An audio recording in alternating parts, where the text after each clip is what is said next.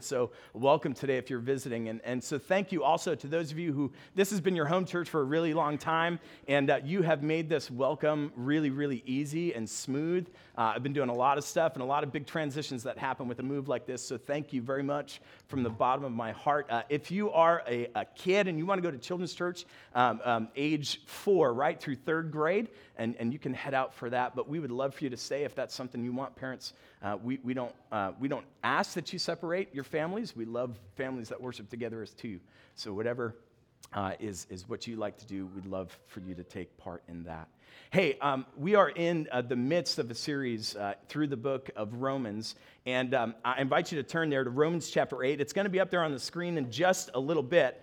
Um, but Romans chapter 8 uh, is, in many people's opinion, uh, the pinnacle of the scriptures. Did you know that? Um, there are some quotes that I have up there on the screen. Martin Luther once wrote Not only should every Christian know Romans word for word by heart, but occupy himself with it every day as the daily bread of the soul. It can never be read or pondered too much, and the more it is dealt with, the more precious it becomes and the better it tastes. And again, this is week eight, and, and so uh, I, I, hope you found yourself kind of uh, longing for that, and it's been tasting really good because we're only halfway through, and it's only going to get better and better. Dr. Martyn Lloyd-Jones once said, In the whole of the scriptures, the brightest and the most lustrous and flashing stone or collection of stones is this epistle to the Romans, and chapter 8 is the brightest gem in the cluster. And then Dr. Timothy Keller is recorded to have said that the Bible is the greatest volume ever written, and Romans is its greatest book, and chapter 8 is its greatest chapter. And I couldn't agree more. Those are three of my intellectual mentors. Uh, and and it is, it is a, just a privilege to launch my preaching ministry here at Emmaus Road in one of the greatest chapters in all of the Bible. Uh, this chapter has been called by many the Great Eight. So if my sermon is really, really bad this morning, if it sucks, then I'm in big trouble. Uh, just by means of introduction here this morning, the bar has been set really, really high. So would you pray right now with me and for me before we open up the Word of God together in this place? Heavenly Father, uh, you have done great things. And I'm so thankful that you have revealed yourself to us through Scripture which ultimately point us to Jesus, the perfect representation of the Godhead. And so come, Holy Spirit, and do the work that you and you alone can do. Convict us of our sin and then point us to Jesus, the only solution to our sin problem. And we will give you thanks and praise, for you alone are worthy of it. And all God's people said, Amen. If you have your Bibles, turn there, Romans 8, or otherwise it will be up there on the screen. Romans 8 verses 1 through 4, this is what we read. Therefore, there is now no condemnation for those who are in Christ Jesus, because through Christ Jesus, the law of the Spirit who gives life has set you free from the law of sin and death. For what the law was powerless to do because it was weakened by the flesh, God did by sending his own Son in the likeness of sinful flesh to be a sin offering. And so he condemned sin in the flesh in order that the righteous requirement of the law might be fully met in us who do not live according to the flesh, but according to the Spirit. Now, Emmaus Road, nowhere do we have more facts of God's love for us and the role of the Holy Spirit than we do here in Romans 8.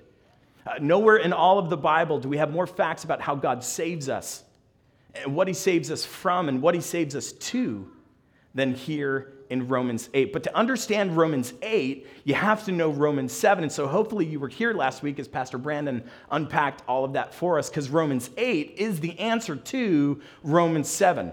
Uh, last week we saw that the Apostle Paul, who, by the way, can we all agree, was a Christian when he was writing Romans 7. It might sounded like he wasn't a Christian. Like, who is this guy that's writing this? This is just this is just weird stuff. Like, this is confessing just real, real addiction to sin. He was he was a Christian, and there's no doubt about that. Last week we saw that he got to this place uh, of really confessing his ongoing addiction to sin. And we saw that it wasn't just him, because if we're honest, we'd admit that we're just as bad, right? Yes, we love Jesus with our heart, our mind, and our strength, but not all of it.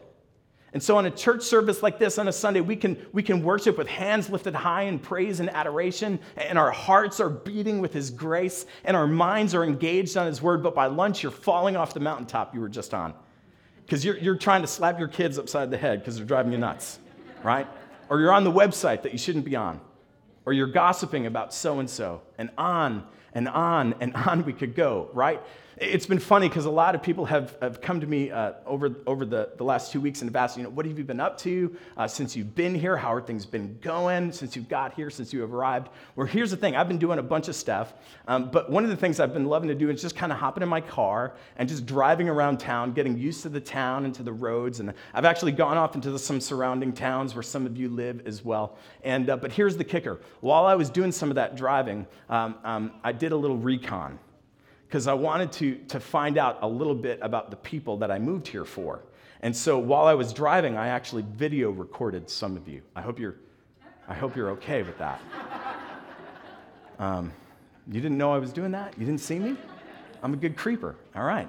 First thing you know about me. There you go. Pastor's a creeper. No, um, but what I, what I did, what I did um, was I, I did actually a little bit more than that. I've actually put a collection of what I got together.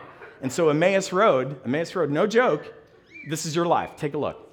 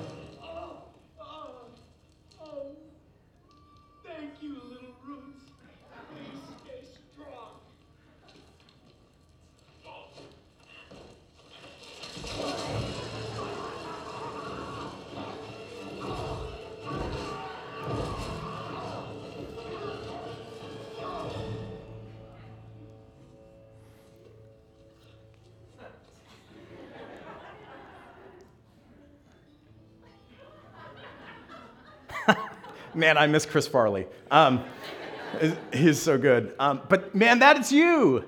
It's so you. Get, but don't worry, don't worry. It's me too. And it's Pastor Brandon and it's Matt and the elders here at Emmaus Road as well. That's everybody here in this place today. Can you confess that? Can, can you confess that what's wrong with you is you?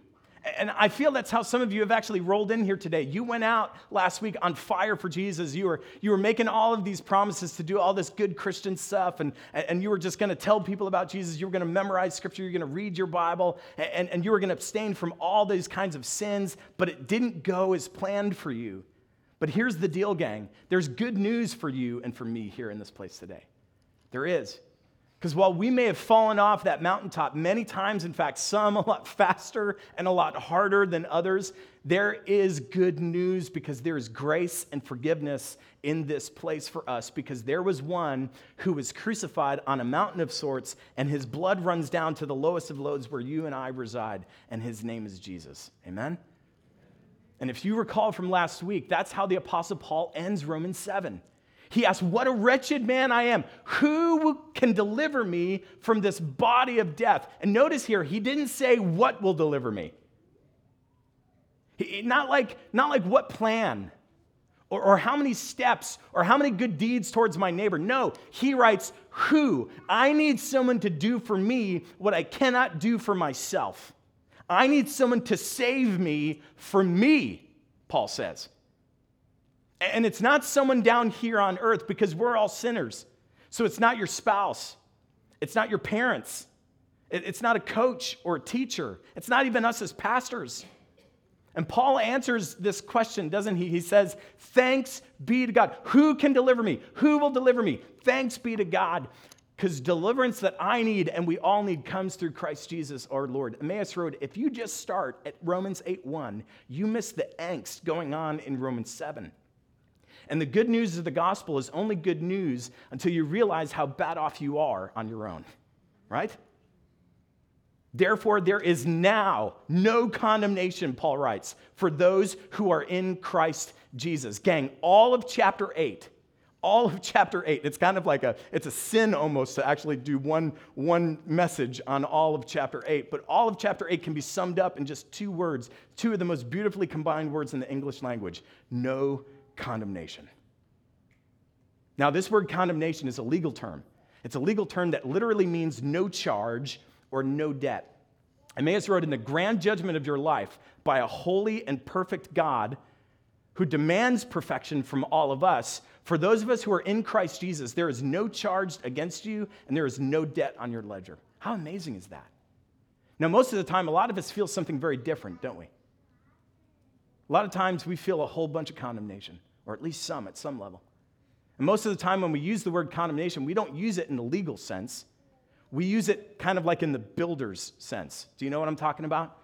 You see, if a building is condemned, someone has, has actually come in and inspected that building and, and has come to the conclusion that it's unfit for use. And if we're honest, many of us feel that that's a notice that God Almighty should just kind of slap on our forehead for all to see because of the things that we've done or haven't done that we should have done, like we learned about last week in Romans 7. In my previous church in New York, uh, I got to meet Betty. And Betty had a lot of really hard things going on in her life. Really, really hard. She had a lot of health issues that frequently put her in and out of the hospital. And, and she was actually the primary caregiver of her mom, who had her own issues, especially a lot of mental health issues that she was dealing with. And Betty was also still really providing for her two adult children who, who were in and out of rehab all the time themselves. And, and they lived in a town just north of me. And I met Betty one day digging through the trash cans, uh, looking for some bottles that she could uh, recycle for five cents each so she can get some money back because times are really tough. And, um, and my heart broke for her. And so I invited her out for lunch that day, and we kind of got to talking. And I found out it wasn't just her and her mom and her two kids that she was living with, but also her four older sisters and her two younger brothers and her 17 nieces and nephews. And this house was just packed to the brim. And most of them were on government assistance, and, and really no one had a steady job. And so they were just kind of scraping by to make ends meet. And they really had a hard time keeping the water going and, and the heat pumping and, and uh, the lights on and, and all the necessary upkeep of a home to keep it safe and in, livable shape. And we as a church stepped in from time to time, but, but it was really never really enough for them. And just before I left, I, I got word that Betty actually got a notice slapped on her front door. Um, as you guessed it, it, it was condemned. It said it was unlivable. You need to move out. And they gave her 30 days to get out. And and Betty and her family have been just kind of hopping from shelter to shelter from time to time. And when I was back during my sabbatical, I got back out east and I got to connect with Betty just real quick, just happenstance. I think it was a God thing. It was a God thing. And she just embraced me and we just hugged. And, and she said, Pastor, houses come and go. Um, but I feel like my life is just as broken, just as condemned and the God that you believe in would never want to come and live with me. That kind of language, gang, is the language of the enemy. Satan looks at you and says, You're unfit for service. He reads out the condemning words of Romans chapter 7, but he leaves out that last part. He says, You know what's wrong with you? You're wrong with you. You're condemned. You're unfit for service in God's kingdom. You see, the crazy thing about that is that your feelings your feelings will support that too, won't they? Now, here's the thing about your feelings. I'm going to give you two things. The first one is super quick, okay? Maybe you remember this little uh, lingo, this little line Jimmy cracks corn, and I don't care. I don't care. I don't care about your feelings. Not that I care that you don't have feelings, but guys, you cannot let your feelings be the Lord of your life. You can't. You can't. And so here's the second thing. Let me tell you what will change your feelings facts. Facts will reshape your feelings. Here's what I mean by that. Let's say that you heard uh, some news that your parents actually died.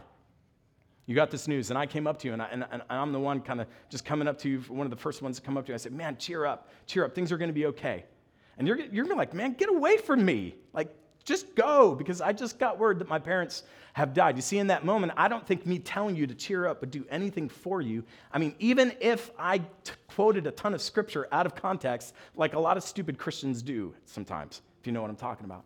And call me crazy, I don't think that would change your feelings all that much. But what if I told you that the information you got was actually wrong? That your parents actually didn't die, that they're actually okay, that they're actually gonna make it, and I've got proof of that because I was just with them. Would that change your feelings? Do you think that would change your feelings? You bet that would change your feelings. Facts should change your feelings. Gang, the reason I say all that is because Romans 8 1 is a fact. It's a fact. And when you get that spirit infused fact deeper and deeper down into you, you will begin to see the radical change that will take place in your life. Therefore, there is now no condemnation for those who are in Christ Jesus. Now, I know I'm meeting some of you for the very first time. It's just been two weeks, but it's been a great two weeks. And, but I don't know all of your stories yet. I don't know them all that well. I've gotten to know a little bit here and there, but, but, but, we really haven't connected on, on a deeper level with a lot of you. And so I'm sure there are some people here today, and you're like, Pastor Andrew, you don't know me, man. You don't know about my past. You don't know about what I'm currently struggling with. Pastor Andrew, um, Maybe some of you are like, Pastor Andrew, I've had abortions. I've had multiple abortions. And uh, Pastor Andrew, I have actually taken physical life that was growing within me. And I feel so broken, so unfit for use in God's kingdom. Maybe you're like, man, I, I cheated on my spouse. And no matter how hard I, I try to fix it, um, they won't take me back. And I feel that God is just done with me too. Maybe you're like here this morning, man, I'm, I'm attracted to someone of the same sex, or I'm actually a homosexual, and nobody knows anything about it. Maybe you're like, man, I'm, I'm a drunk deadbeat dad, or I'm addicted to pornography, or I'm sleeping around with all these kind of guys in my high school, but my parents don't know anything and I can't stop. I can't stop the drugs. I can't stop the eating. I can't stop the stealing. I can't stop the lying. And honestly, even in that moment, I know it's a sin, but I don't even care anymore. Maybe that's you. And maybe it's, maybe it's not just the things that you've done that are weighing you down, but it's also the things that you haven't done that you should have and you're living with all that regret. Pastor Andrew, I should have taken the keys away from him because I knew he shouldn't be driving in the condition that he was in, but I didn't. I should have told my kids that I loved them more, but now, now our relationship is broken and it's severed. Pastor, it took a long time to forgive this person of what they did for me, did to me, and, and, and now, now, now that's just broken and, and, and there's no chance of any kind of reconciliation. Pastor Andrew, my parents, I know they mean the best and they want the best for me, but they just drive me so crazy at times. But I'm so mean to them all the time, and I don't know why. There's so many stories in this room here today, and there be maybe many of you feeling the weight of guilt and shame and condemnation, and you feel unfit for use, and you feel that God is done with you, that He would never waste His time on someone like you, that you're too big of a project. Or maybe worse yet, you've been told that by other people. Or maybe worse yet, you actually went to a church and there were pastors and elders that slapped that condemnation label on you and says, until you stop doing X, Y, and Z, you have no part of us. I mean, you can't even come here, let alone serve. And if that's what you've been taught, you were taught wrong. You should have been taught Romans 8 a little bit more. Therefore, there is now, now, now no condemnation for those who are in Christ Jesus. Now, sure, there will be consequences, right? There are consequences for sin here on earth, and those will vary in severity and they're going to vary in, in, in, quantity. But upstairs in heaven, there is now no condemnation for those who are in Christ Jesus. The relationships down here might be broken altogether, but you can never, ever break the relationship between you and God because you need to know, as we read earlier, that neither death, nor life, nor angels, nor demons, neither the present, the future, any powers, height, depth, anything else in all of creation, that's including your sin and mine, nothing will be able to separate us from the love of God that is in Christ Jesus our Lord. Amen? The question, though, is are you in Christ Jesus? Are you?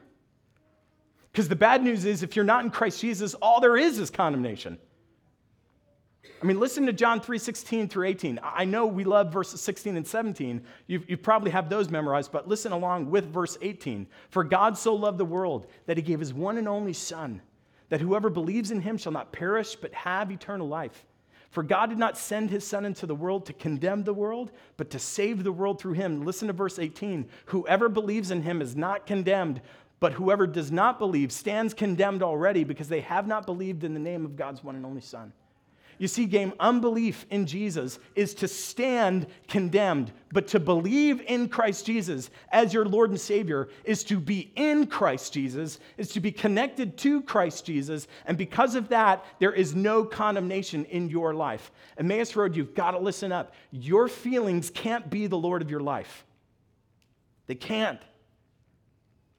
And if they are, what you have to do over and over again is quote the facts of Scripture. And hopefully, over time, by the power of the Holy Spirit, that your feelings will start to line up with the facts of Romans 8.1. If I can encourage you to memorize any Scripture, Romans 8.1, there probably is not a greater verse than Romans 8.1 that you will just cling to in your daily walk with the Lord. Because I tell you, when the enemy starts whispering, and even when he's shouting, God doesn't want anything to do with you,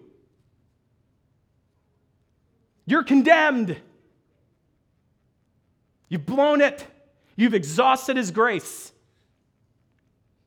When that happens, and it will happen, because Satan loves to tell those lies, you need to be reminded of this truth that Jesus didn't come to condemn you,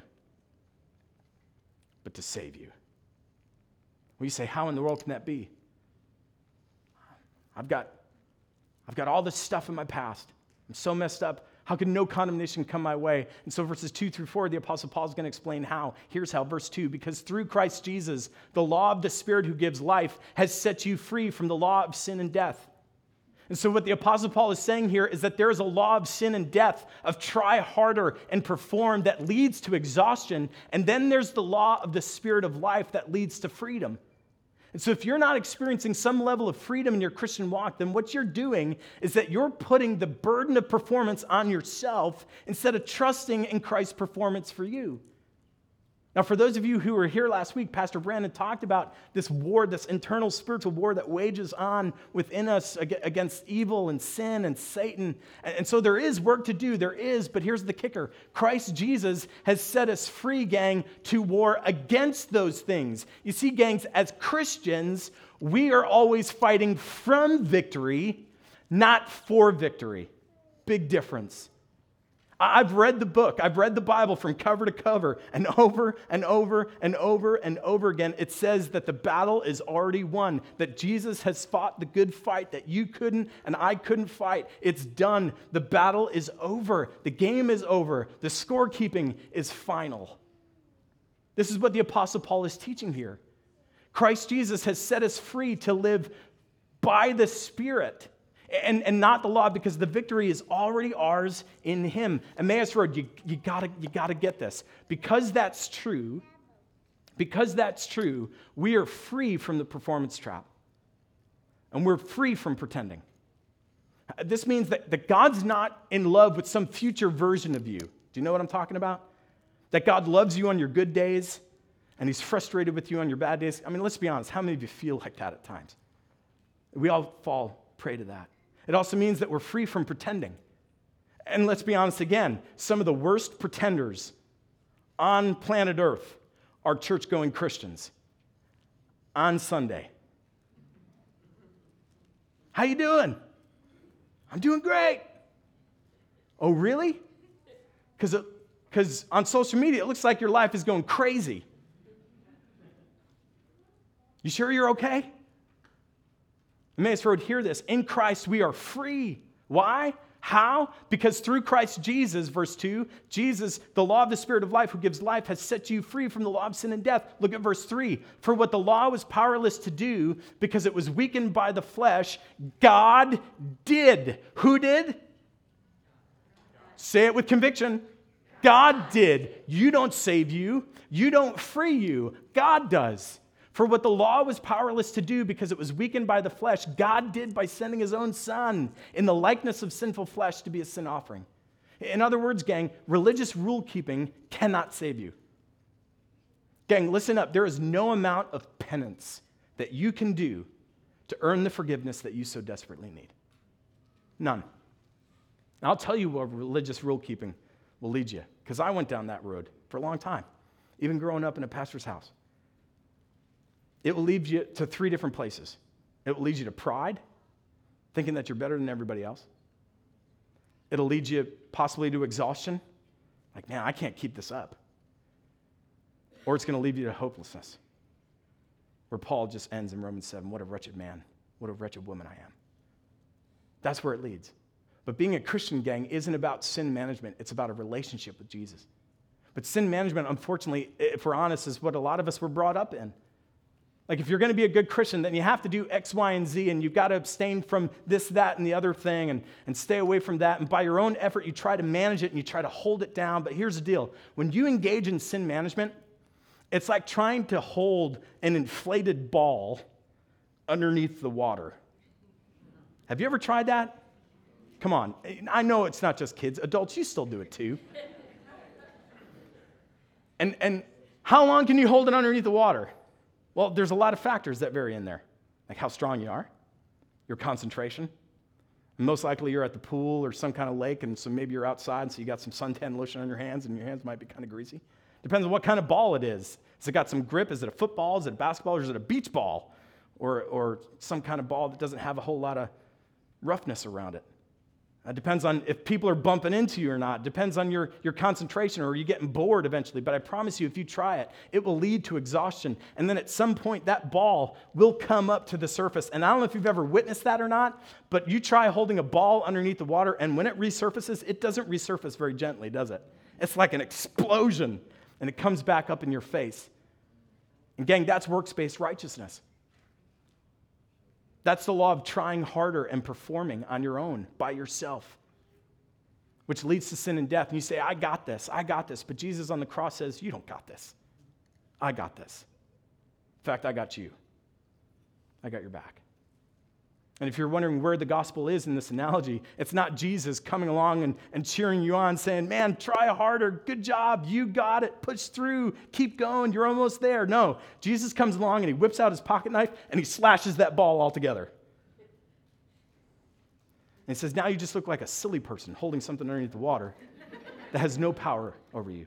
It's gone, it's not even there. That's what verse 4 means when Paul writes that that God actually condemns sin. I love that. Verse 3, it says, He condemns sin in the flesh. Verse 4, in order that the righteous requirement of the law might be fully met in us who do not live according to the flesh, but according to the Spirit. Praise God that He doesn't condemn us, but He condemns our sin. All the sin in the past, present, and the future by his substitutionary death on the cross so that we can actually become the righteousness of God. What a gracious exchange that is for those who are in Christ Jesus. He got all of our sin and death, and we got all of his perfection and life. Amen?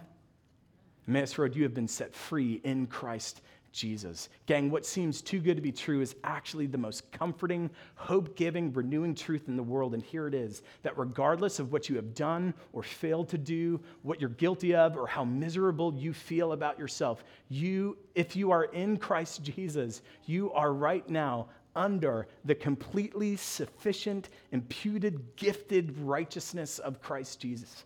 Your pardon is full, it's final, because on the cross, he cried out, it is finished. There are no strings attached. There are no conditions. There are no lines in the sand. There are no footnotes. There are no ifs, ands, or buts. You are forgiven, and there's no condemnation because Jesus was condemned for you on the cross. And so, as the old hymn puts it, and I love hymns, and this one is right up there for me well, may the accuser roar of sins that I have done. I know them all, I know them well, and thousands more. But my God, can you finish it with me? He knoweth none. You think on that. Let's pray. Heavenly Father, thank you for your grace. This amazing grace that we've been singing about and hearing about today. Lord, would you empower us by your Spirit to fall in love with this more and more so that as we leave this place today and go back into our spheres of influence that we will continue to demonstrate and declare your inexhaustible grace to this exhausted world because it so desperately needs it. We pray this all in the name of Jesus and all God's people said. Amen.